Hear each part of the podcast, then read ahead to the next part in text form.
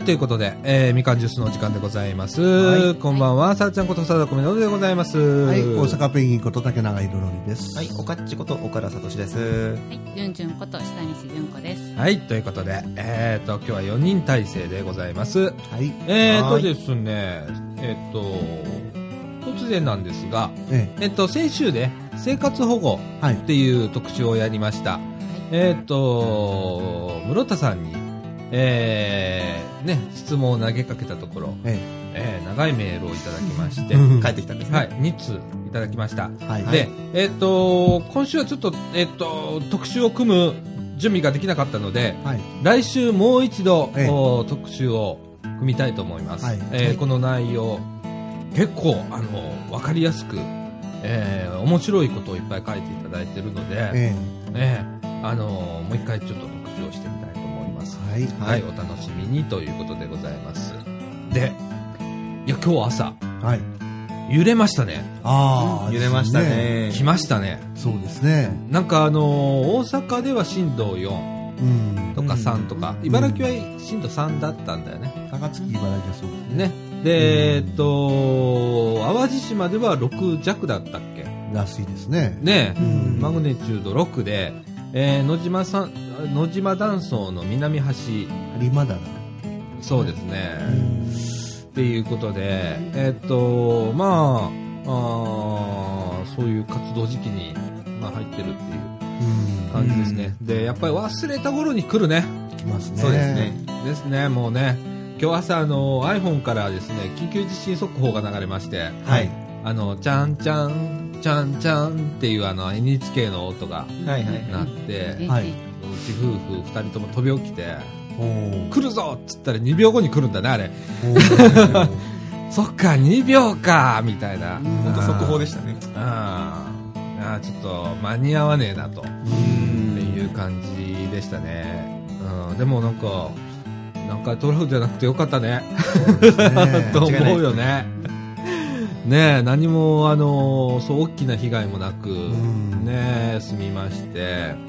で、その後ですね、えーっと、結構余震が続いてるようで、えーそうですね。えーっと、今調べるとですね、朝、えーっと、あの後、そうですね、今、ごめんなさいね。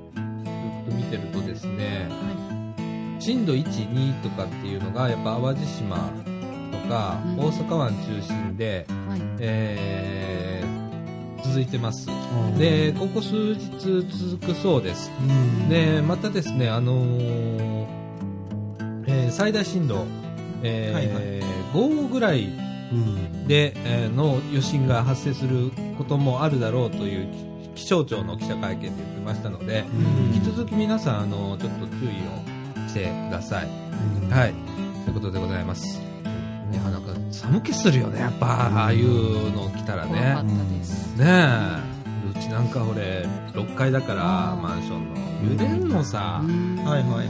ね、何度も言うようだけど1階は駐車場だし、んグランと来たらもうすごい揺れて、もうびっくりするよね。ねうちも団地の5階だったので、うん結構揺れましたね。揺れるよね。ねまあ、ほぼもう、うわ、揺れたと思っても僕結構うとうとしてて、やばいな、やばいなと思いながらも、上からちょっと、あの、本が落ちてきたりとか。したのでうわか、ちょっとバサバサ。ーめっちゃ揺れたんだ。はいはいはいはいはいはい。私、落ちてくると思って抑えましたけど。ああー大丈夫でした。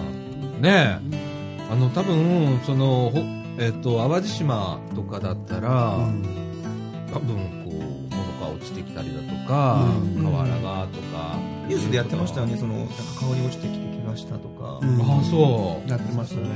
ああいうその、なんか、怪我した方の、結構名前は出てないんですけど、うんあの、何歳、おいくつで、んで、性別で、うんで、どういう怪我でっていうのがテロップで確か流れてたんですよ。うんああいう状況ってどういう風に回ってるんああやっぱりあのー病院からとか。病院からだと思うんだけど、それから行政に聞くんだよね、大体。放送局、NHK なんかは片っ端から行政に電話かけてるよね。で情報集めしたりだとか多分防災ネットとかあるとは思うんだけど、うんねそこがどこまであのーなんだろうちゃんと成熟されたシステムになってるのかってはいいうところはちょっと疑問うんですね。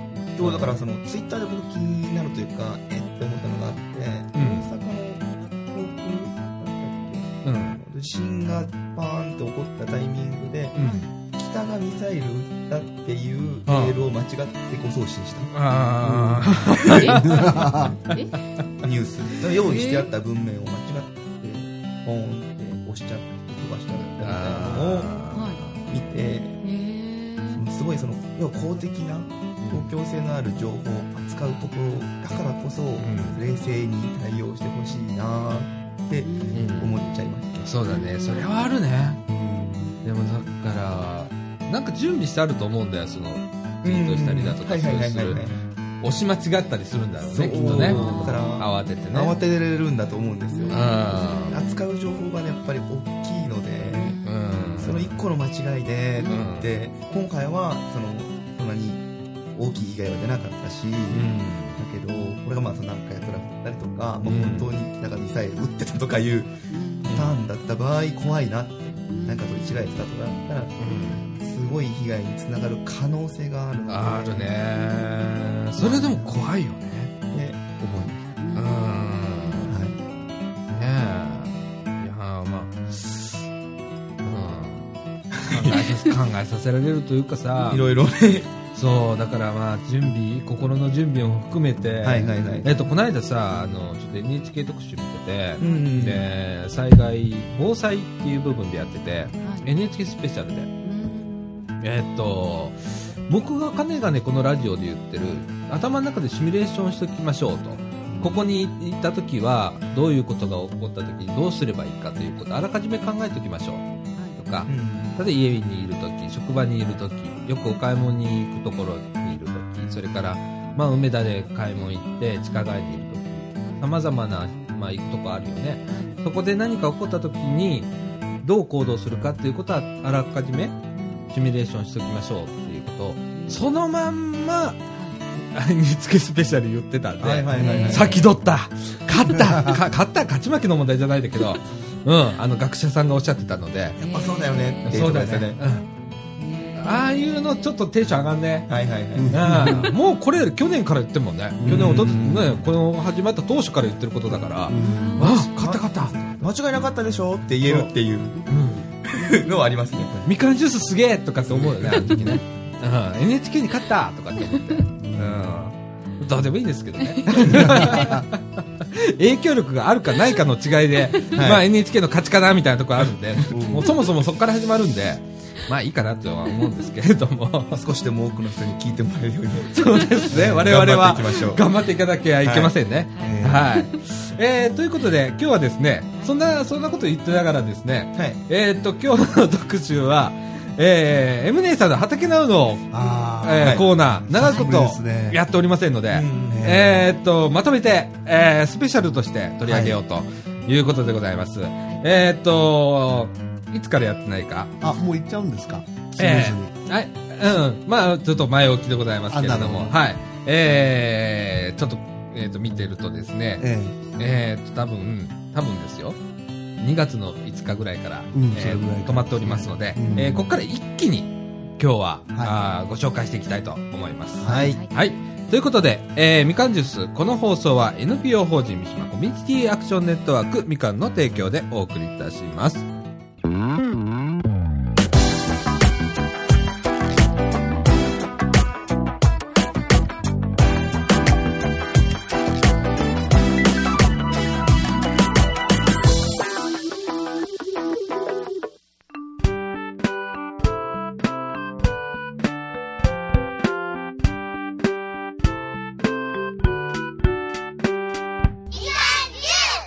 ということで、はいえーっと、中枠1の時間でございます。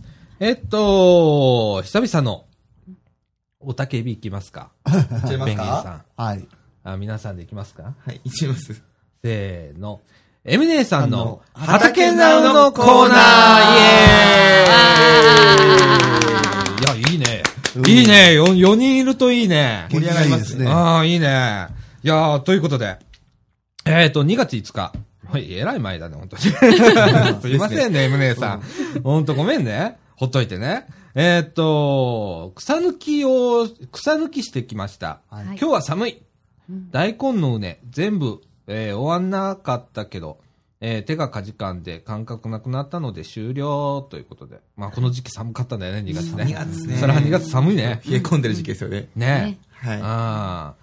でですね、えーっと、えー2月の22日、はい。はい。えー大根、小さいけど、ということで、えーっと、あ、皆さんね、えーっと、これ聞きながらですね、はい。ツイッターのですね、m アンダーバー、畑アンダーバー、ナウというアカウントございますので、それ見ながらですね、えー見ていただくと、お画像も見れますので、はい。大根小さいけどということで、ツイピックこと隣にあるの、ボールペンですかね。ボールペン、ううんん。いつもなんかこう置いてって言って、はいうんね縮尺見えますもんうね。ん、な細い可愛い感じの。ですねでも大根は大根ですよね。ねえそうだね。ううん。パがいっぱいついてます。なんかいい感じ。う。うんん。ななんかあれ、わさびみたいじゃない？ああ、色、色がね、うんあれするとわさびですね。そうだね。ううんん。っていう感じでございます。それから、はいえー3月15日、はい。えー、苗やら種やら買ってきたということで、ツイピックと、開けー、開けー、つこっちツイピック結構遅いんだよね。あ、開きました開。きましたね。わはい。あ、いろいろ並んでますね。ああ、なんか、えーっと、なんだこれは、えー、紫アスパラガス、うおん。ー。自然薯。お、自然薯行くの？うん自然薯行っちゃいますか。夏大根、小松菜、えー、協力往来ってなんだ？なんだろう。協力何ですかね往来だよね、これね。うん。これ、協協力往来だよね。あ、ですね。ねえ、なんだろう、これ。な葉っぱ類ですよね。まあ、刃物です。葉物ですよね。刃物ですね。うん。こっから、苗。うんな何の苗なんだろうね。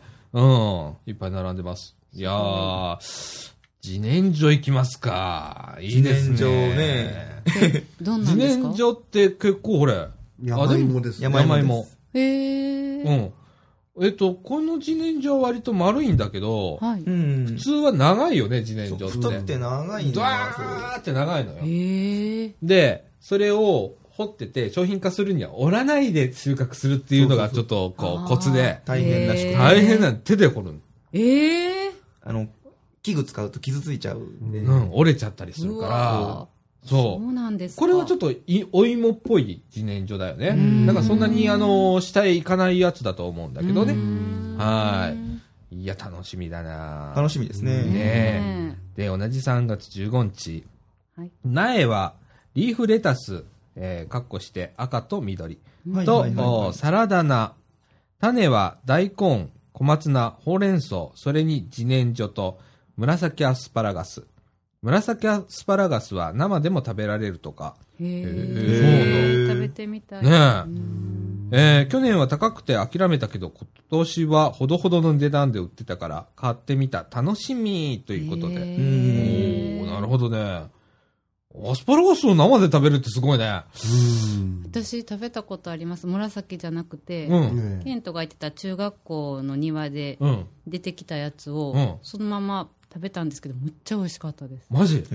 アスパラガスってすごい難しいってその先生はおっしゃってたんですはいけど、はいはいはい。むちゃくちゃ美味しかったです。へえ、そうなんだ。はい生で食べると硬いイメージですあるよ。ね。なんか全然もうポキって感じで、でもその紫アスパラガスとはまた違うのかもしれないですけうど、ん。でもそのアスパラガスは多分2年ぐらいかかって出てきたっておっしゃってた気がするんですけど、あ、そうなんだ。へえ、アスパラガス大好き。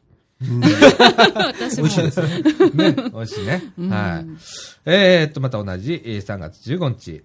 このプランターで冬を越したセロリを植えてみようと思っています。大きく育ってくれるかなということで、わこちらもツイピックと、あうんえー、っと、プランターですね。プランターですねう。。うんん。えー、あ、本当だね。セロリ。セロリセロリないですねう。ん。へね葉っぱがセロリの形してますもんね。ね本当ですね。へえ。うんいやー、ほんと、何でもやるんだね。すごいですうね。んすごいいろいろ挑戦してらっしゃるので。うん。3月16日、昨日植えたもの、カラスにいたずらされないようネットをかけました。あー今年もやりましたね、ネットかけ。へえ。ええこれ毎年恒例でございますね。大事なんですよね。はうんね。い。ね。うん。うん、上にネットをかけてね。うん。ああの、ほれ、えーカラスとかがついばみに来るので、ダメになっちゃうんだよねそれを防ぐためのネットでございますね。うんこういうふうなのが大変なんだよねう。ん。うん。それから、えー3月16日、空豆の目も随分大きくなりましたということで、ツイピクトン。はいうん。おへー。ーこれですかね。うんあ本当だね。あ、本当だ。うん。えー、空豆のってこ、こんなんなんだ。うんへえ。多分これがもうちょっと背が高くなってくるんじゃないですか？そうですねきっ。と。まだ目っていうことでね。う。うんんああ、いやー、すごい。その奥にあるのが、そのネッ、トカラスのネットですよね。これですよねうん。まさに構でかいね、ネットね。うん。だいぶ、だいぶ、なんか、腕しっかりしてますね。うんしっかりしてんね。やっぱり中で作業できるようになってるんですかね。うん、ちょっと潜り込む形になるんじゃないかな。うんもしかしたら。へすごいね。いやー、几帳面だからね、ムネさんね。うん。えー、っと、それから、これ僕が書いたやつの返事。えー、っと、メイドカフェカフェの話とかね。へああ、メイドカフェ、昔行ったことありますよって。M 姉さん行ったことあるんだ。書いてますね。うん。神戸のお店で、今はもうなくなっちゃらし、なくなったらしいですけど。えはいはいはいえー、えーっと、男性のお客さんにはお帰りなさいませご主人様ですが、女性だとお帰りなさいませお嬢様になるのです。へえそうなんだ。そうらしいですね。ねえ。うん大阪にもあるんですか？あるある。ありますあります。あるよ。ちょっとみんなで行ってみる？ねえ 面白そう。行ってみる？はいね行ってみたいです。本当に行ったことないんで。ちょっとみんなで行ってみようぜ。ケント修学旅行で行ってました修学旅行で？東京行ったんですけど、うん。メイドカフェ？はいあの看護師さんと、うん。で教頭先生と、うん。はいはいはいケントと3人で、うん。メイドカフェ あれ？秋葉原ですか？もしかして。いやわかんないんですけどでも写真撮影が禁止だったそうでへえ、それは残念だね。うんでもすごい。へえ、面白いね。で、えー3月25日、えーアスパラガスが頭を出しましたということで、え？ツイピックトン。はい。すごい早いですうんね。えもう1年でできるんですかね？1年っていうか、あの、1ヶ月で。月一月でもう、一応、目が、全然違う目が出てうます。ん、本当だ、紫だ。紫色してますね、本当に。ねつくしみたいだね。ね紫のつくししって感じ。ううんーん、ねえ。かわいいほうほうほうほうほうほこれ奥もそうですか？これ違いますう。奥の方のやつもそうだね。あ、そうですね。あそうですねへえすごいうん。そして次、えー、3月25日、あぜ道と未工作の荒れ地につくしがいっぱい。欲しい人いたら取りに来て、ということで。へえねそこら辺にもできるんだ。ね。うん。わあ本当だ。本当ですね。えね。茨城にあるんですか？そうそうそう、このうん。近近所というか、三島、うん。三島中の近くですへね。えはい。これは自然に群生してるってことですよね。そうだね。うんうん。つくしってね、今年うちは佃煮にして食べたんだけど、うまかった。はいはいはいもう全部食べちゃったけど、すご飯にのせてね。ご飯のお供ですよね。あもうお供だね。で、ちょっとあの、それをお茶漬けになんかしちゃったりしたらー結構うまいんだよね。いいですね。うん。でもね、ここね、あの、何年前かな ?2 年ぐらい前に、えっ、と、淀川へね、はいつくしを取りに行ったの。で、そこ、車ビュンビュン通るとこなの。うんうんはいはい。帰ってびっくりしたら、洗ったら真っ黒なのさ。うわー でどこまで洗えばいいんだろう？みたいな。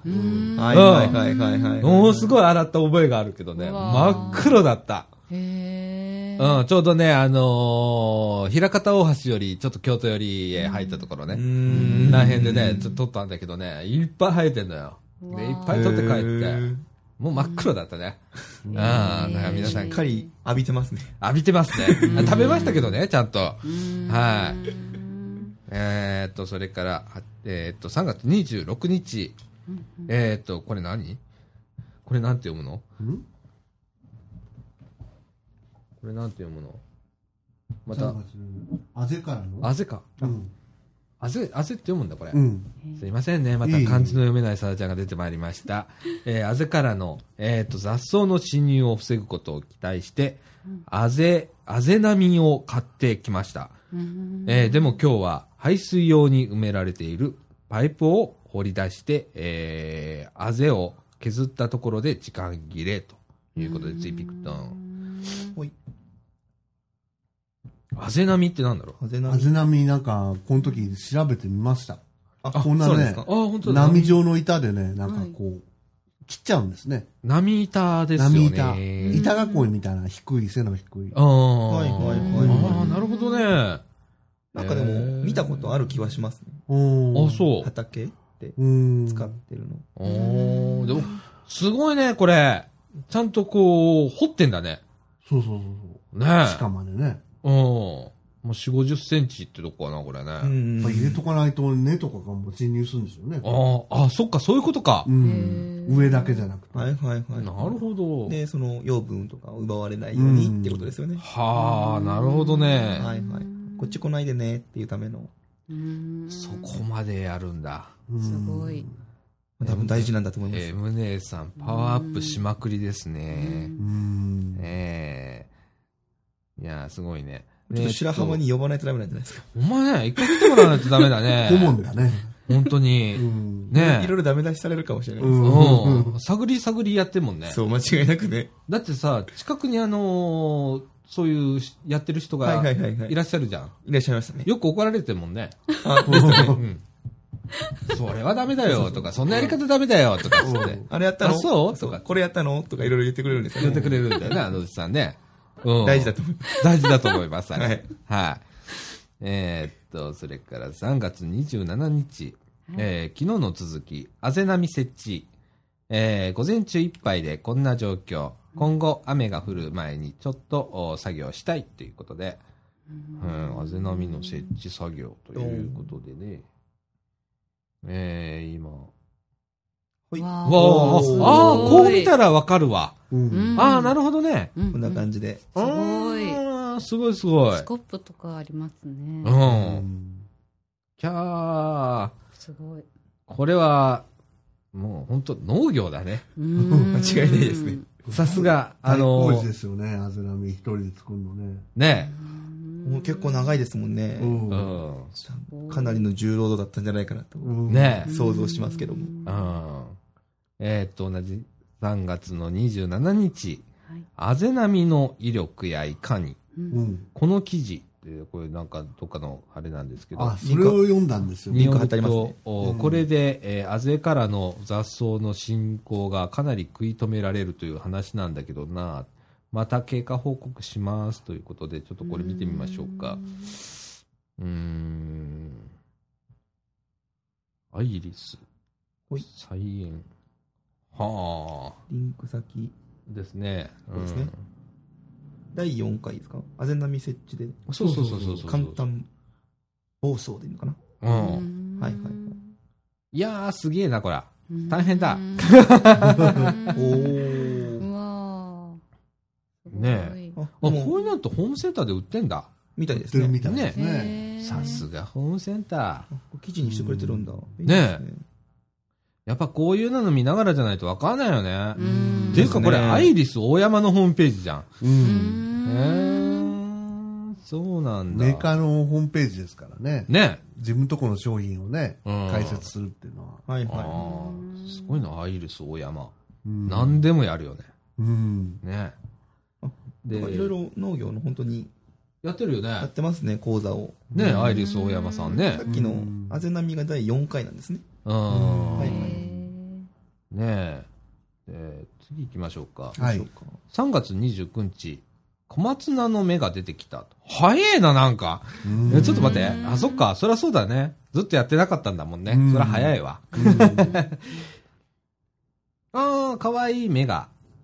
かわいい芽がちょこちょこと。えっ、と、3月29日かな。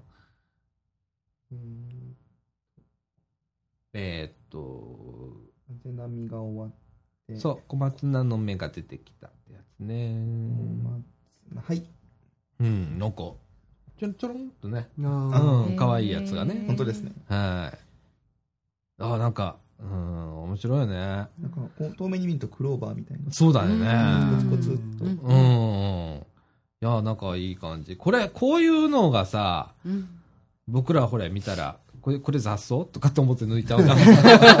思い、思いました。危ない。見分けつかないですよね。見分けつかないもんねそう。うん。雑草とかってなっちゃうよね。うん。違いないですわ。それから、あー3月30日、ほうれん草の芽も出たということで、早えな。次々と次々と。発芽しておりますが。はい。ああ、さっき以上にちょっとこれ雑草 本当だねなっちゃうパ。ターンですね。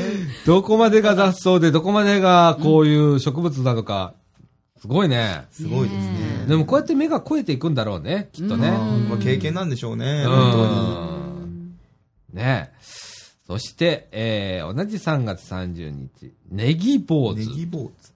ツイピックダウン。はい。ネギ坊主って何？うわネギ坊主ってネギの花です。あーはいはいはいはいはい。花が咲くんですか？ほっといたらほっね。といたらね。あでネギの種がいるじゃないですか。あ。うんうん。だから、あの、お百姓さんなんかは、うん一部ネギ坊主にさせるらしいんですよ。わざと？わざと種、種用種用にに置いとくんですね。うん収穫を抑えてってことですね。ええなるほどね。うん。そうやってまあ、回していくんですよえね。えああ、なるほどね。いやいやいや、さすが、あの、農協の地区会長さんになる、なっただけね、ありましたね。はいはいはいはい。皆さんね。はい。アスパラガス、いっぱい出てきた。4月3日です、ツイピックドン。アスパラガス。アスパラガス、いっぱい出てきたって早いよね。あ、本当だ。ねうわー、すえごい。すごい。しっかり伸びてますね。うねここまで来ると紫アスパラもスーパーで見たことあるってなる なるなる。わかるわかる。あ、あ、あ、あ、あ、ってなあれね？みたいな。うん、あれね？ってなるよね。確かに確かに。すごい伸びてる。伸びてるね。これどんどんできるんだね。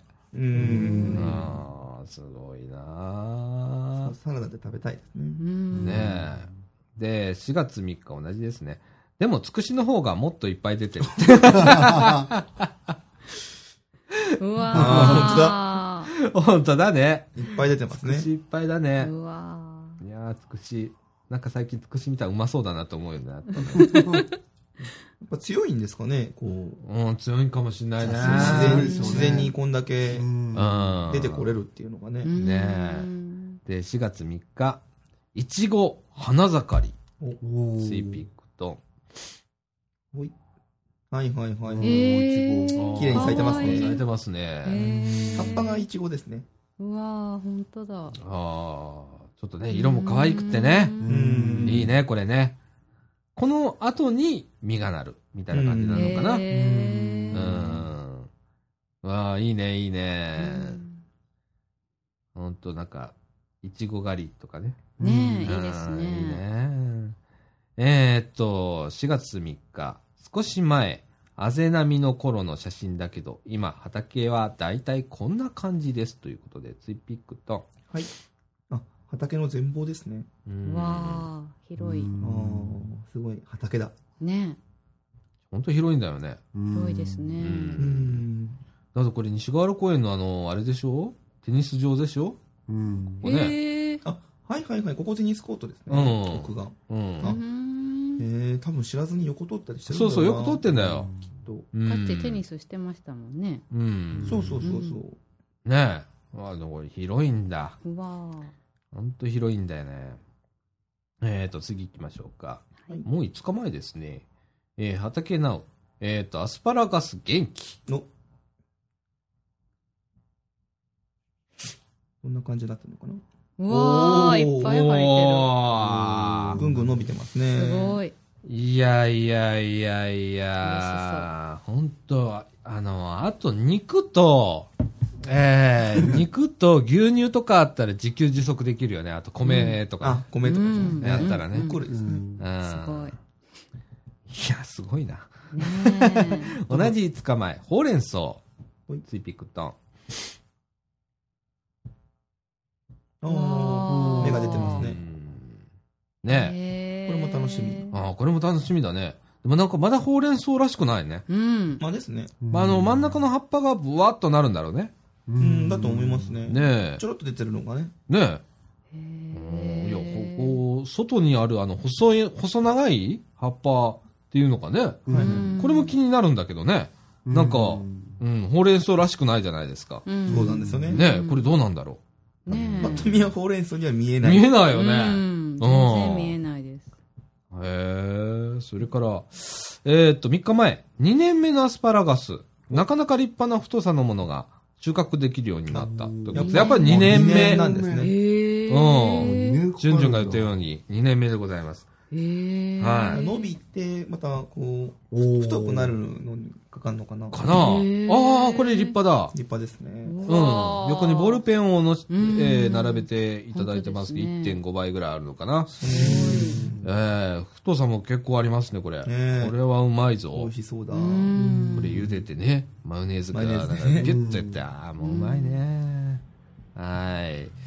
それから2日前、えーっと、ブロッコリーを抜いて、えー肥やし、えー耕して、えー肥料を入れて、うん。えーこれ何やったっけ？な、な、何？ん？うね。あうね立て完了なうか。うね。うん。あぜ？どっち？わかんない。あぜ、はいうね。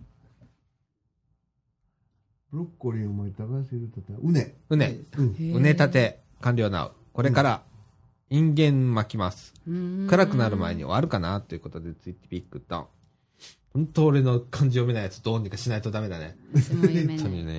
お、インゲンの種。おおおおつるなしインゲン豆っていうねうん、袋がありますね。おーはいうんえー、これ今、なんか、すごいリアリアリティある、あの、何あれ、う？ん？んこの手、手がね、ああ、グローブしてますねうん。立派な。手ね。すすごいリアリティあるなと思ってさ、うんなんかここで全体像がなんか読み取れるような、うんエム姉さんの格好とかさ、うんうんうん想像できますよね、ちょっと。なんか想像できるじゃん。うんね。フル装備なんだろうな。うんね。うん、面白いね。でもこれ土とかも結構かかんだろうね。あるんですよねね。え。すごいいやーすごいな。二日前でございます。はい。えー帰宅、なんとか暗くなる前に種まきできたということで、今回は不織布を、えーベタ掛けしてみた。うん鳥がほじり、ほじり出して食べちゃうのと、防寒効果を期待ということで。はいはいはいはい。ほうあのネットとはまた別なんでしょうね、きっと。だそうね。不織布っていうね。うんう。ん。おーなるほどね。こんな感じです。がほじり出して食べちゃう。防寒効果ね。すごいね。鳥も賢いですからうんね。そうなんだよね。本当カラスとかになると本当に学習しちゃうからね。本当に。えっ、ー、と、7時間前、今日ですね、もう。ねブロッコリー、抜いた時の写真。茎、葉っぱ、折れて、えー片付けてたんだけど、この一番中心の茎、こんなに曲がってた。ほい。チピクトうわ曲がってますね、本当。ン。すげえ。根っこがすごい。ブロッコリー。うんうんこれの枝みたいなのをちぎって食べたんですかね。そうだね。う。うんんこれ結構茎もね、うん。あの、硬いんだけど、うん。はいはいはい。これ結構あの、茹でて、長いこと茹でたら美味しいんだよ。刻んでね、あの、ちょっとドレッシングとあえて食べたら美味しかはいはいったりする。はい。いただいたブロッコリー美味しかったですよ。美味しかったよね。へうん、ブロッコリー美味しいよね。なんかね、そう、青い味がするんだよ。青っぽい味。んこう自然のね。味濃い感じですね。ねえ、こういう感じだよね。へーんなんか、栄養詰まってるんじゃね的な味です。うん、そうそうそうそうそうそうそうそう。ね。ううんん。で、同じ7時間前。もう今日いっぱい書いてるね。あ、多いですね、今日。きゅうりの支柱立て。今年は、あー納屋に眠っていたあー竹、かっこ、えーお米を干すのに使っていたないな稲木というものらしいを使ってみましたということで、ツイピックドン。おえーもうー M, M 姉さんらしい、本この、なね、等間隔さぶりと、うん。それからこの正確さ、ね。きっちりしてらっしゃいますね。きっちりしてる。これが M 姉さんの特徴でございます。うん。なんか本当にあの、しっかり立ってるよね。ですね。うん。ね。うん。ああ、この竹が、えっ、と、お米を干すのに使っていた稲木というもの。うん。ね。え。へえ。まあ田んぼだったんですよねここね。ね。え、はい。らしいですへね。ーい。い。刈り取った稲を干してたんですね、うん。これ使って。うん。昔でもあったよね、うちの近所でも。ありましたね。ね。え。その中にあの、潜って遊んでたりしたらうん。怒られたりとかさ。うん。そうそう。でさ、お米があるじゃん。お米の粒をさ、一個だけプチってやって、そうそう。そこからこ。う、こう、剥いてさ、はいはいはい。で、カジカジカジカジしてや、やっぱり美味しくね、みたいな。へーで、やってたよね。うーん。それから、今日はすごいね。今日いっぱい書いてるね。うんえーと、同じ7時間前ですね。キュウリは2種類。去年も植えた一般的な北進と、おーよ、よ水葉。水葉はイボイボがある昔からの種類だそうで、キュウリとかキュウちゃんがこれで作られているということなので、やってみようとか。うんキュウちゃん、こう、COJP。キュウちゃんなんだろうね。これね。言ったらキュウちゃんのページだね。はいはいうん、分かったからいい。へえ、そんなんあんだね。あもうイボイボあるやつあるんですねまだねうんえ。ねえ。粉吹いてましたもんね品種ってうん昔のねうん。白っぽかったようね。んで、洗うんだようね。んガーッと洗うんですんで、あの、ほれ、えっと、包丁の裏っ側のうんところで、こう、こすってイボイボ取ってたよね。ねうん。懐かしいへね。ー。えー同じ7時間前でございます。枝豆、右手前の2株、昨日もらって植えた、左は何度か話題にした空豆、うん。スリーピックトン。えーっと、空豆もうまいんだよ。うん。これね、本当あの、枝豆もうまいけど、うん空豆を塩茹でしたやつもうまいんだよね。うん。へえ、そうなんだ。手前2株が枝豆。えー左側が、あー空豆ということで。うんえーいや、これ、もういっぱいできるんだろうね。うんでしょうねね、空豆美味しいんだ。美味しいですねうん。それから、あー同じ7時間前、空豆の花ということで、へえほい。どんどんどん。お咲いてますね。白いへえ。ねこれ茎から咲くんですか？なんかそんな感じですよね。ねううわん。根元からねうん。うーんすごい、なんか独特な花の形をしてですね。ますね。うねん。空豆の花。初めて見るね、こういうのもね。ううんん。本当ね、あの、このコーナーやってよかったなと思うのはうん、初めて見るもんが本当に多い。間違いないそれから農業ってこんなに大変なんだっていうことがわかるっていうところが、うん。このコーナーの一番の特徴でございます。はい。はい。で、6時間前、えーっと、最後になりますけれども、みかん屋さんにイチゴを植えてきたなうということで、へー おー、イチゴ植えてくれましたか。6時間前というと、あなたいたんじゃないの？もしかして。もう4時ですよね、多分ね。うん。僕普通にいましたよ。普通にいた前で、だってこれ、みかん屋開いてんじゃん。ああ、そう。みかん屋さん開けてくれてたのは、今日、あの、別のボランティアさんがうん。下で開けてくれてらしたうんので、うん。多分下でゴソゴソしてる音がしてたのは、あ、うんまだ開けてくれてはるんだなって僕思いながら作業したっていう。ああ、なるほどね。あの、今ね、みかん屋さんの、えーっと、向かって右側の花壇に、はい。えー、ちょっと花の咲いたそう、ですね。えー、のが、あみかんでご、みかんで、いちごでございます。あれ、いちごだったんだ。いちごなんだね、あれね。うんエムネさんありがとうございます。ありがとうございありがとうます。ござい本当にね。楽しみですね。うん。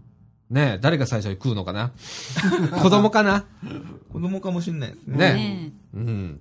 いやー、ということでございます。はい、以上ですね。はい、以上です。いやー結構ボリュームありましたね。ねえ、これからどんどん出てくるでしょうねすごい。これからね、増えるんですよ。これから増えるね。夏、秋にかけて、ねもうドドドドドっと出てくるんはいはいはで、毎週面白くなる。うん。ええすごい。ということでございます。毎週面白くなるんで、なるべく届けようと思いますんで、聞いてください。そうですね。はい。はいえー、M 姉さんもこれから投稿よろしくお願いいたします。お願いします。ということで、中枠一のお時間でございました。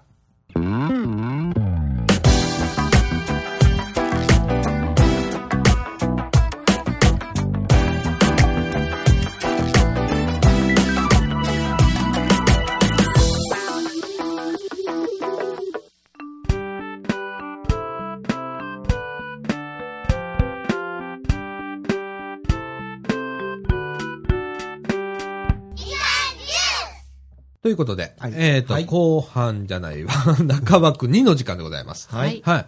えっ、とですね、実はですね、はい。えー先日、じゅんじゅんが、えっ、と、東北に災害ボランティアに行ったとはい。いうことでですね、ちょっとそこをね、えーいろいろ聞いてみようかなと思いまして、うん。はい。えーこのコーナー、急遽今作りました。はい。はい。ということで、えっ、と、今回はですね、はい。えー、生協さんがやってるボランティアはい。バスということで、はい。えー、陸前高田市の方へはい。行かれたわけですね来ま。した。えっ、と、陸前高田といえば、はい奇跡の一本松の。陸前高田ですね。そうです。えっ、と、津波の被害を、はいえーすごく受けちゃった地域ではい。すね。そうです。はい。いや、あの、実際に行って、はい。えー陸前高田というところを見て、はい。えー復興度合いだとか、はい。えー進み具合だとか、はい。えーどうでした？あ、もう、あの、全然っていう感じ。全然っていうよりも、うん。あ、2年経って、うんやっと、うん。あ、ここまでふ復活と言いますか、うんここまで作ってきはったんだなっていううん。感じで、うん。でもその、えっと、地元の商店街にしてもそうのんプレハブであったり、えっと、コンテナとかをこう並べてうん。でそこで運営してはるんですけども、うんその地元が活性するほど地元のお客さんっていうのが来はるわけではなくて、うん。そのでも年々ボランティアさんの数も減っていってる状況で、やっうん。ぱりでもまだまだその支援が必要なうん。地域だっていうのはすごく感じましたうん。なるほどうね。んえー、ボランティアさん減ってるんだ。みたいですもうだからそのもうだんだん記憶から皆さんの記憶からなんていうか薄れていくのが地元の人にとってもうん。やっぱり一番あのなんて言いますかまだまだこ、うん、今まで以上に支援は必要だと思うんですけれども、ん。なんか忘れ去ってはいけないっていうかうん。うんそんな場所っていうか、たくさんあると思うんですけどん被害を受けられた場所っていうのは、うんはい、あなるほどね。行けてよかったと思ってます。地元ねのお客さんっていうのは、どこに買い物に行かれてるんですか？うんもしかしたらその避難生活ではい。もう地元を離れられてる方が多いのかもしれないなっていうのは。ああ、地元の人自体がもう減ってるっていうことですか。ううん。うん。あとその仮設住宅がありますけども、ええ。そこであの残って生活する人もいればなんか若い人はこう地元を離れやすいって聞きました、はい。その新しい場所で生活を。だから残らはるのは結構お年寄りとか体の不自由な方であったりとか、うんその新しい場所での生活がこうちょっと難しかったりするうんとか、あのそういう風な感じなのかなと。ああ、うんじゃあ商店街とかにも出にくい人もいるのかもしれませんね。そうですね。ううんん。いや、あのー復興がはいどこまで進んでいるかって正直僕も行ったことないので、はいあまりわかんなくて、イメージも全然わからなくって、はいで、まあ、全部建物持っていかれたようなとこですよね。なんかその流されて何も市役所とかもその、うん町の中心のそのを司ってる機関が介護官にしても市役所にしても、そういう主要なものがすべて流されたみたいで、あとその国道沿いにその住宅とかも、うん。あのうん。並んでたみたいなんですけど、うん。その昔からのその言い伝えとしてはそこに住宅を建ててはいけないんだっていうのが本当はあったらしいんですよね。うんだけど、まあ、何十年も前の災害のことだったので、うんもうみんな忘れて、うんもう便利だからっていうことでそこにどんどんあの街ができてって、でも今回のでもうそこ全部なくなってしまったと。そうだね。はいこれ昔から問題になってて、はいはい。災害が来た時に、はいうんもう上に建てようって昔の先人がね、うん上に建てるんだけど、結局便利で戻ってくるっていう話をこのラジオでもしたことがあるんだよね。以前ね。うんで、結局戻ってしまって、うん成熟してしきった頃に、また次の災害がやってくるみたいな。いう、やっぱり人間、こう、便利な方を求めちゃうので、はいはいはい。ね、先人はどうしてもあのもう上へ住もうみたいな感じの取り組みはその時はあったのかもしれないですけど、うん。やっぱりどっかで意識が薄れていくっていうのがあってうん。元の場所へ戻ってしまったりだとかっていうのはあるんだろうね。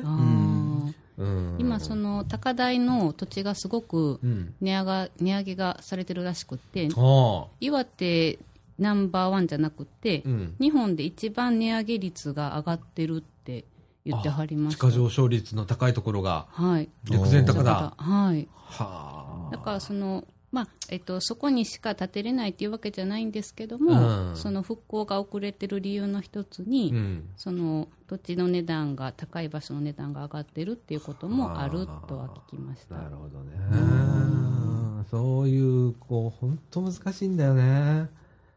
ねえ、でもその場所に建てると、また今度、まあ僕は防波堤っていうのはあまり役に立たないと思ってるのね。はいはいい。くら高いの建てても、いつも想定外のものが来るとあーいう感じでね。うんで、でも、その地価が、じゃあ高いとこ住もうかと思った時うに、んねえ、そう高いとかなってくると、うん地価がね、高いとかなってくると、敵地が少ないとかね。そうですね。う。うんんじゃあ陸前高田去っちゃおうかっていう人が出てきたりするかもしれないよね。ねうんそれとちょっと話を戻すんだけど、はいそのボランティアが足らないっていうのは、はい。やっぱこう、まあ僕らもそうなんだけど、僕も行ったことがないので、うんうんあれなんですけれども、絶対数いっぱいやることあります？もう、もういっぱいあります。いっぱいあるね。例えばはいどんなことがありますか、私たちがさせていただいたのは、うん。えーなんて言います？畑の中のうん。石ころ拾いだったんですけど、えっと、畑にしはる、えー予定のうん。土地を、うん。土地の石ころをこう覗いていくっていう作業だったんですけど、うん。うん。あのーその引率してくれはったこう、えー生協の方が、うん。あこんだけ人数がいたらこの広さの畑でも、うん綺麗に石ころがこんな短時間でなくなるんだなってこうしみじみとおっしゃってたので、はいはいはいはいやっぱりその人手っていうのは、うんこうたくさんあって別に困ることはないうんでたくさんの、ねはい、人手でその一つの作業を、うん。もうこんなに早く終わらせることができるっていうのを、うん。こうあそうなんだなっていうのを私も聞いてたのとあとその、えっと他の作業としてはひまわりの種の選別とほうほう。あとなんか看板作りっていうのをなんかも、えっと木工室木工室じゃない。なんか木工専門の小屋みたいなところでうん。はいやる人もいたんですけど、ほはい、うでもその生協さんがうん。最初、えー30分間集合場所に集まってからオリエンテーションをするんですけど、うん。その時に、うん。えーもうとにかくうん。ボランティアをしに行くんだって気をあの気を張ってる人は今すぐ、うん。そのきあの気合をもう下ろしてください。もう、あのそういうなんていうか意気込みみたいなのは必要ないのでうん。こういつものこう自分に戻ってもらってうん。でそのなんていうんですかね。こう何かをしなければってこう思わないでくださいってうん。こう言ってくださってう、ん。でとにかく、えっと、無理しては、えー無理するとうん。あの余計にその後が大変になったりするから、うん。無理をしないことっていうのは、えーうん何回か言われました。うそうだね。んなんか一回行って、めっちゃしんどい目を負って、とか、はうんなもう二回目行くのやめとこうか、みたいなことになっちゃうんで、ええもうそこそこはいっていうのが、継続の力ええだと思うんだよね。そうだからまあそこら続け辺てもらわないといけないんですよね。そうですね。楽しかったんですよ。ああ、いいことだ、それは。バスも結構長時間過ごしたんですけど、行きと帰りと十数時間バスの中でこう寝たり っていうのもあったんですけうど、ん。でもすごく楽しくて、うん。で、一泊目の旅館のお風呂は、あの、なんていうか、えー旅館の、あ旅館のお風呂だなって感じのお風呂なんですけど、うん。帰りは、うん。えっとね、桃の湯っていうね、うん。もう、えっと、一ノ関でしたっはいはい、一ノ関ってありますね。ていうとこの桃の湯さんに、うん。えー連れて行っていただいて、うん。もうすごい豪華な、うん設備のお風呂屋さんなんですよ。そのスーパー銭湯ってまあ言われる類の中でうも、ん。なんていうんですかね、もうシャンプーとリンスが、うん。えっ、とね、もう忘れちゃいましたけどね。めっちゃええやつよね。そうなんですよ。めっちゃええ、あのあのー、僕らがスーパー行ったら、はい。あ、これは値段高いなってやつね。そう、そう、そんな感じのがね、うん。もうちゃんと揃ってて、ん。化粧品とかも、うん。ちゃんとあの、揃ってるんですよ。は はい。で、えっと、今回、生協さんが、はい。えー取材をされたボランティアバスなんですけれども、費用がですね、えー保険料と食事をつけて、はい。す、べ、てで8400円とい。う値段で、ちょっと 何百円か間違ってるかもしれないんですけど。あの、大体こんなもん、はい。8400円ぐらいと、はい。えーいうことでね、はい。えーこれ、これね、うん。僕ね、ボランティアバスって、その、災害が起こった、えっ、と、数ヶ月間はやるんだけど、その後はい。パタッとなくなるんだよね。あうあ。ん。例えば、茨城市でもやってたからね。茨城市からのボランティアバスっていうのを、んそうなんですね。うん、市の社協から出すとかってはいい。うのがあったんだけど、今やもう全然聞かなくなってるというような状況で。なんかその地元元の人とコミュニケーション取るのが結構難しいっていうのもあるのかもしれないですね。こう、あの、先々こう、聞いたり何したらいいかっていうのをこう、うん。どう言ったらいいんですかね。うまくその、コミュニケーション取っていかないと大きなお世話になってしまうこともあるでしょうし、うん。で私、その、びっくりしたのが、その、うん。私たちが行った時に、うん。関京さんはもう震災後すぐにその活動を続けてはるみたいなんですけど、うん。そのえっと、だから2年ちょっと経って初めて、うん。その地元のお母様たちが、うん。えー公民館で畑仕事した私たちに、うん。そのお昼を振る舞ってくれはったんですよ。はあ。でこれはあの、えっと清京さんも予定してなかったことらしくて、はあ。の今回が初めてあだったらしいんですね。あの今までやっぱりその地元の人たち被災してから、えっと、2年間うん。こうやっぱ動き出す、うん。なんていうんですかねエネルギーっていうのもうん。きっとなかなかその生まれてこなかったんだろうなってもう日々のこととかその、なくしたものが大きすぎて、うん。そこまでの気持ちにうん。きっともうならなかったんだろうなっていうのはすごいわかるんですけど、うん。なんていうかあの私はそれをあの食べさせていただいて、うんあの本当に美味しかったですしうん。あのこうやってそういうふうに場を作ってくださったことがすごく嬉しかったです。なるほどね。うんだからちょっとこう気分的に、まあ、経済的にとか、うん物質的の余裕っていうのはまだまだ大和高田でもうん少ないと思うんだけど、気持ち的な余裕がちょっとできてきたのかもしれませんね。そうですね。うんそれがすごく必要で、うんね、今度こうボランティアする側とされる側の交流っていうのがすごく今うんなされてるみたいで、うん。まあ、そこでねまた逆の立場になるかもしれないし、うん。ね。そね。の時にまた助けてもらうとか、うん。助けてあげるとか、まあそういう考えっていうよりかはもうなんかなんか、まあ、しに行くぐらいのうん。感覚で、うん。もうライトな感覚でね、うん。うん。ああちょっと行ってみたいな。すっごい僕も行ってみたいの、あそうなんですか。うん。っていうのがやっぱね、うんそのテレビとかで見る被災地っていうのと、うん。実際自分の目で見た被災地っていうのとは、うん。多分だいぶ違うんだろうなっうんて思うんですよ。はい、思います。でそこでリアルに感じる例えばその土地の人の言葉だとか、ん。そういったことを聞いて、どう感じるのかなっていう部分で興味がすごくあって僕はそっちの興味の方でうん。あって、はい。でうん。一回ちょっと行ってみたいなっていうのうん。がある。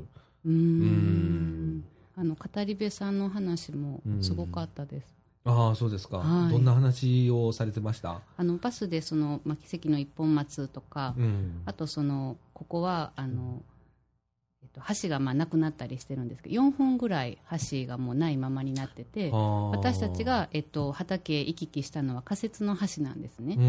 その橋の上とかを走りながらこう語り部の方がうん。例えばここはその、えー震災後もう遺体がその潮の満ち引きでその何日間もそのな何万っていうその遺体がこうん。う行き来してた場所ですっていうことであるとか、うん。あとその、えー現場をこう一つ一つ回ってくれはって、うん。波がここまで来ましたっていうのを、うん。その実際この目で見て体感させていただけるというかこんなとこまで来たんやって本当にびっくりしたので。うん。でそのその語り部の方が、えっと、後ろを振り向いた時にその消防団の方がお年寄り助けようとしてはって。うん。でもその方はもう流されたっていうその現場があったんですけど、うん。あんなとこまでこう一気に来たんやなとか、うん。でその津波の津波の表現がまたあの想像してたんと全然違うくって、うん。あのその破壊力であるとか、うん。うん。だからあのダンプカーが今整備するのに何台も海岸に止まってるんですけど、うん。あのダンプカー10台ぐらいがまとめてぶつかってくるような感じ衝撃だっていう風な話とか、うん。その、えー津波が真っ黒い壁やったとか、壁がゴーって押し寄せてくるって。ほんでうん。押し寄せてくる前にうん。赤いこう煙噴煙っていうんですかね、うん。がわーってきて何かが燃えてるんやろかってあれは何やろうってみんなで言ってた、ね、その噴煙の後から黒い壁がドワーってこう押し寄せてきてあんなん見たことないってこう、うんうん、すごい恐怖だったと思います。ううんん。いやーでもねそのボランティアって2年経ってはい。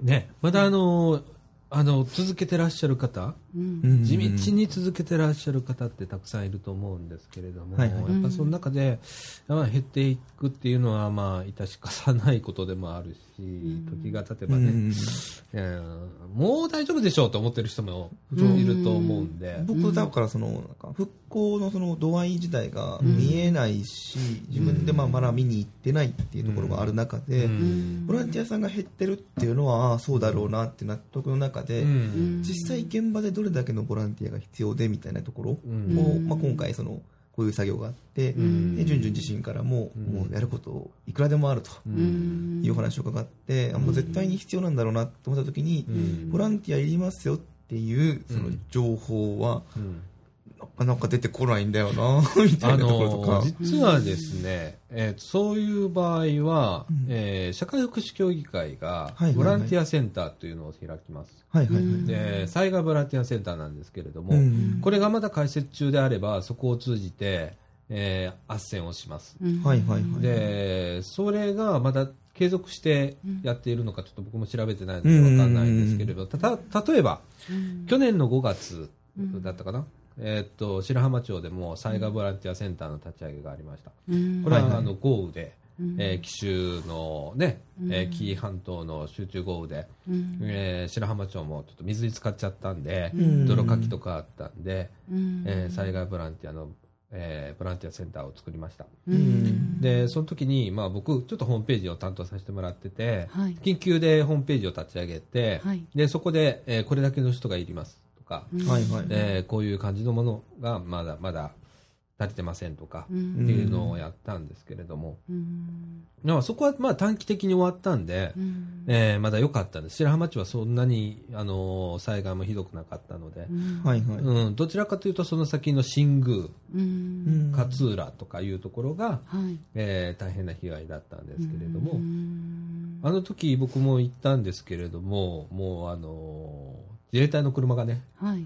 バンバン走ってて、ううん。でもう白浜はもういいですと。だからもう先へ行ってくださいっていう形で、はいはい。うん、どんどんどんどんもう先へ行ってましたよ。あの時期も。で帰ってくる自衛隊の車もあったし、ってうん。いうはいはい。状態はいはいで。で、そうだね、白浜町はそう、そういえばう、ん。あの時は本当、災害ボランティアセンターも、立ち上げはもう早かったしう、ん。引くのも早かった。うん。っていうのがもうニーズがそんなになかったのでう、ん。もうここへ言ってくれれば大体っていう分かったの。でも、大きな震災になると、うん。ずーっと災害ボランティアセンターってやらなきゃいけないと思うのね、うん。ニーズがある限りはうん募集もかけないとダメだしマッチングしてそれを実行に移すっていうステップなんだけど、うん。それをやらないといけない。それをやるのが、まあ、災害ボランティアセンターの役目なんだけど、うん。で去年の夏かな僕も災害ボランティアセンター設置訓練というのを、はい。えー白浜町の社協ので参加させてもらったんですけれども、はいはい。はい。その場で、えーマッチングという作業うん。がどれだけ大変かとかね、あー。ニーズに対して、うん。この人が適切な人だ、その中にリーダー役を立てて、うん。移動をどうやってするかとか、うん。う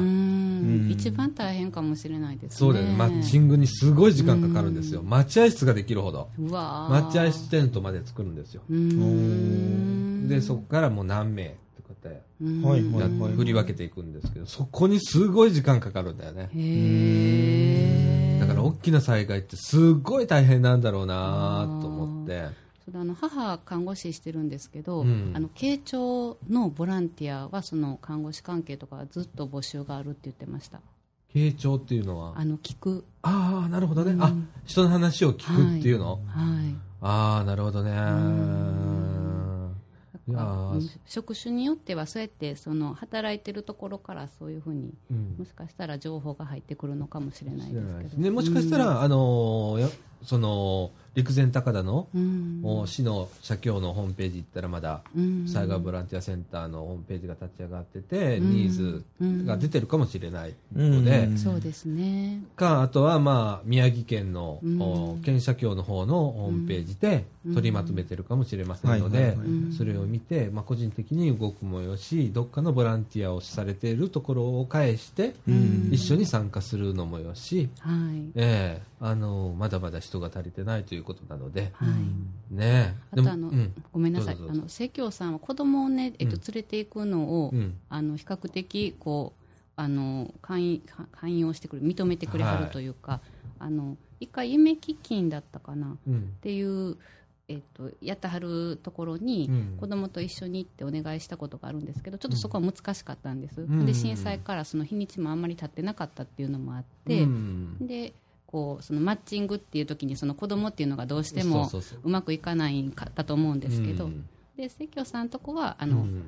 なんか文書にも書いてあったんですけど他のボランティア団体とは違って、うんあのちょっと子供も行きやすいっていうふうには書いてありました、でもね、あとはまあ時間が経ったということで子供ができる作業っていうのも出てきたということとあと危険性がね、うん。やっぱもう、その発災直後とかなったらね、ん。どうしてもこう入るとね危ないので、うん。でも2年も経てば、はい、まあ、子供も入れるしうん。子供もまあなんか貢献できるだろうっていう部分が出てくるからはね、うん。うん。その部分はあったと思うんですけれどもね非常にねいい経験を、はい。でそうですねね。本当に、ん。やっぱ現地でうん。実際にその被災された方の声を聞くっていうのがもう本当に貴重な体験だと思うので、ねですね。実際に目にして耳で聞いてとか、うん。僕で多分ね発災直後だったら匂いとかもあったと思うの、うーん。うん、だからねそういうところでねうん本当は発災直後にちょっと見に行ってみたかったの。でも興味っていう部分があったからやめといたんだけど、ん。本当はすっごく見に行きたかったの、どういう本当にリアルはどうなんだろうって。うん。どれぐらい混乱するんだろうとかね、例えばボラ線が大混乱してましたと。で地元のボラ線の人はずっといるわけですよ。でそこに支援の、えー他府県の社協の方がボラ線に入るんですけれども、うん。1週間交代で入ってくるんです。どんどんどんどん送り込んでくれるんですけど、うん。でも地元の方はずっといるわけでしょ、うん。で意外にこの間ちょっと聞いてびっくりした話で自分たちの地域がどうなってるか分かんないんだって。もうずっとそこに行っちゃってるから、うん。あだからどうなってるか分かんないんだけどニーズだけは入ってくるから事務的にもう処理は進めないとダメ、はい。でも自分が実体験できてないってうんいう部分の問題があったりだとか、もう疲れてたって現場がわからないんですよね。そう。うん。倒れてしまうしとかっていう課題があったりするのは聞いてきたのね。ええうん、だからなうん、あの検視で借り出されたその借り出されてたらおかおかしいんですけど、うん。その関西の方からも来てってその要望があっておい行かはったお医者さんとかは、もうやっぱり慣れたはるっていうかお医者さんでも、うん。経験の長いお医者さんでもうん。もう気持ち的にその、やっぱ目の当たりにすると、うん。あのすごかったみたいで、うん。あとそのえっと後々トラウマを抱えてしまう中に、うん。その家族のあと、えっと、家族と後で出会えたとしても、うん。えっと、自分の家族がうん。死んでしまったのかどうかを確認するために、うん。その遺体確認っていうのをどうしてもしないといけないかったりすると、うん。もうそれがトラウマになって後で生きた、あの生きてる家族と出会えたとしても、うん。こうずっと素直に喜べなくてはい。苦しんだりするっていうのはあるだろうね。はい、だからそのあの物理的な支援もそうだと思うんですけど、うん。あのあとその現場で一緒に動くっていう人も必要だと思うんですけどその心のケアっていうのもうん。ずっとあの時間のかかるって言いますか、うん。こういつ癒されるかちょっと分かる分からないんですけども、うん。うん。おかっちとか俺だったらいくらでも聞くのにな。そうですね。話を聞く竹中さんでもな。のは全然やりますね。もうなんか僕こうやって聞いて、ああ、なるほどね、大変だったね。っていう、いくらでもできるの、俺らな。ですねうん。多分だから現そのやっぱ被災地でその、うん。まあその一般のボランティアもそうだし、うん。さっき言ってたその専門性のあるうん。そのボランティア、うん。その職場からの斡旋みたいな部分で、うん。その多分都会では飽和してるであろうそのカウンセラーの方々だったりとかっていうのがどれぐらい声かかってるのかなとか思ったりは。しそうだね。ね。あと、傾聴っていう意味では、一般の人でもできるからね。あそうそれは全然できるんうん、ですけど、うん、うんって言って、あの、本当に、ああ、大変だったねって受け止めてあげるっていううん部分。どっちかっていうとその、うん多分専門家が聞くべきはその一般の被災した方ではなくさっき言ったそのボラ線のああ、そうそうそうそう。そう。本当に実務で疲れてらっしゃる方々？だったりとかさっき言ったそのお医者さんですよね、うん。っていう部分のケア。そうだね。そう多分そのなかなか一般の人ではできないような部分のケアだと思うので、うん。そうそうそうそう。っていうところはそのどれぐらいそのやっぱ現場で声がかかってたりとか、どういうニーズがあって、うん。そのニーズをもとにどう動いてるのか現場でっていうのはちょっと気になりました。気になうるんですね。んそうなの。だからまあいろんな、こう、社協さんとお付き合いさせてもらってても、はいはいはい。そういう話になった時に、うん。最終的に聞くのがそ、そこなんだよね。うん。そういったえーっと、この場合はどうなんの？ってこっちが聞いたら、うん。あとかっていうことが多くって、はいはいはいはい。でも逆に向こうから聞くことがあるじゃん。その、うん。地元のボラ線の人はずっといるわけだから、疲れてた、もうどんどんどんどん疲れていくと。はいうんで、バタバタバタバタ倒れていくとうんいうような状況を聞いて、僕らもあっと思ったりするわけよ。うんで、どこまであっと思うかなんだよね。うんその話をしてる中で。ですね。うん、でそこで潰していくかっていうことだと思うんだけどね、まあ、これから起こる災害に関してはもうそういうところではい。どんどんどんどんこう発展させていかないといけないし、うん今起こってる災害に関しては僕らがどれだけ参加できるかということを、うんえー考えないといけないのかなとは思いますけれどもね。ですね。はあと一点すいません、はい。あのこれはその、えっと、今回行った、うん。あのボランティアバスとはまた違って、い、うん。えっと去年、その吹田の方に、うん。えっとえー福島のうん。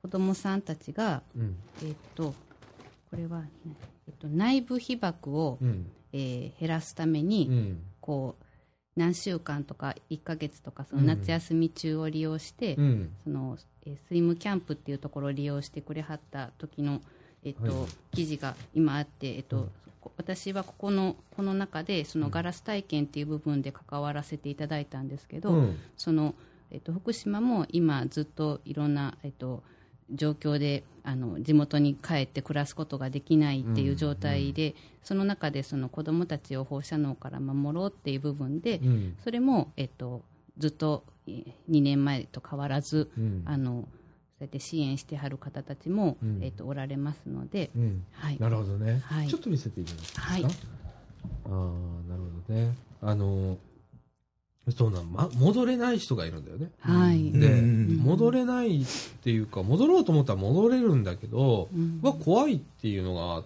て、戻れない人がいる。うん僕はそれはすっごい尊重しなきゃいけないと思うことだと思うのね。うんで、それに対する支援っていうのは、これからもしなきゃいけないと思うの。うん。で、えっ、と、完全に安全宣言をっていうことは多分、そう簡単なことではないと思うのね。うんはいはいその宮城県とか、その周辺においては。うんで、それが怖くって、えー子供がいるから、うんえー戻れないっていう人がもう本当たくさんいるんだよね。うんもう本当あのー南は沖縄から北はあの北海道まで、うん。えー全国に避難されているっていう方がいて、まあ、関西にもいっぱいいらっしゃるし、うん。で戻れないんだよねこれがなかなかね。うん。うん。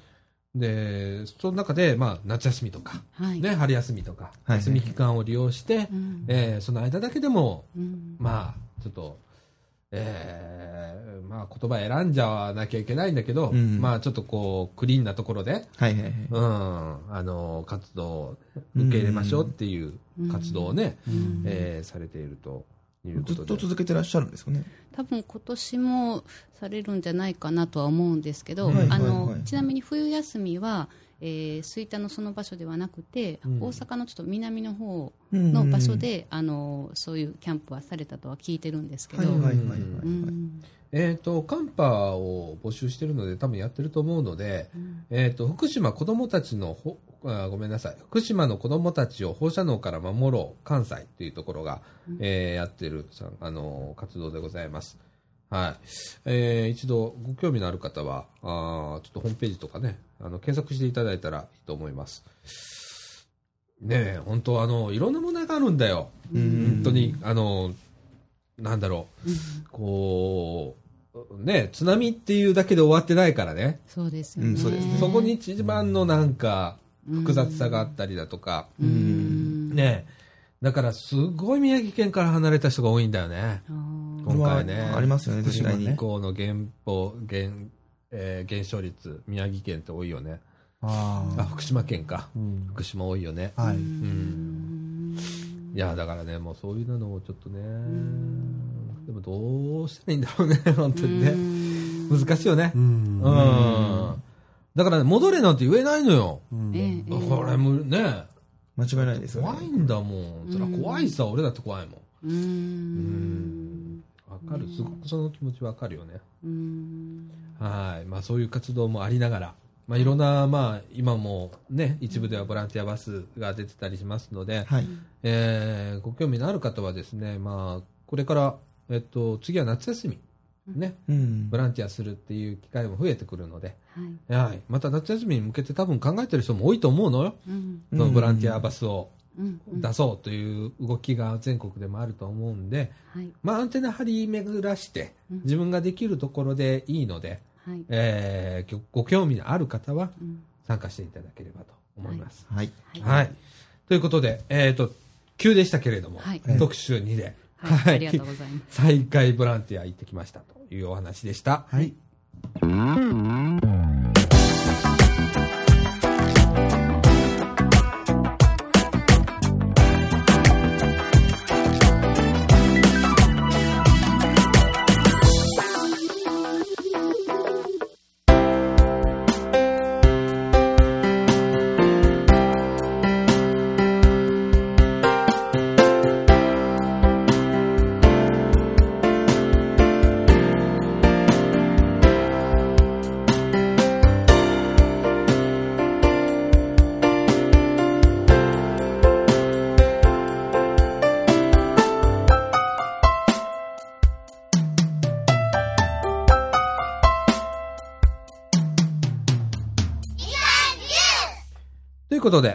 と、エンディングのお時間でございます。はい。はい。えっ、と、今ね、みかんのホームページのリニューアルを、はい。おやっておりまして、はい。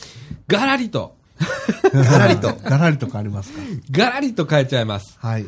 で、えっ、と、今、あー各事業、いろいろ、まあ、みかんはしてるんですけれども、ええ。はい、ですね、えっ、と、今、テンプレートを配っておりまして、はい。えー皆さんに今、こんな活動をしてるとか、うんそういう聞き取り調査をしております。はい。で、それが集まってくると、いよいよホームページもお佳境に向かいます。ねはい。で、えーできればですね、えーっと、いつまでって言ったらまた俺頭痛くなるんで、いつまでとは言えないんですが、はい。キンキンに、そんな、そんな、あのー間を空けてもでいいられないので、はいはいはい。ええやろうと思ってます。で、えーっと、Facebook を活用した、あー双方向の交流だとか、まあお友達とかね、うんそういうな機能を使いながら、えーいろんな発信をしたり、イベント発信をしたりだとか、えーしようと思っております。えーそれから、まあ、あのーそうだな、ホームページの中で言うと、えーっと、一応テストサイトが今上がっております。業務連絡すんな、また。テストサイトが。はい、テストサイトが上がっております。うんはい、またそれは告知をいたします。はい。っていう感じでございます。それから、ジジさんの方ですね。はいえーっと、今あー、ベネチアンガラスの方をやっておりましそてう、まあ、いろいろ、ね今日もね、えー7時から、あージジさんの企画会議を、ははい。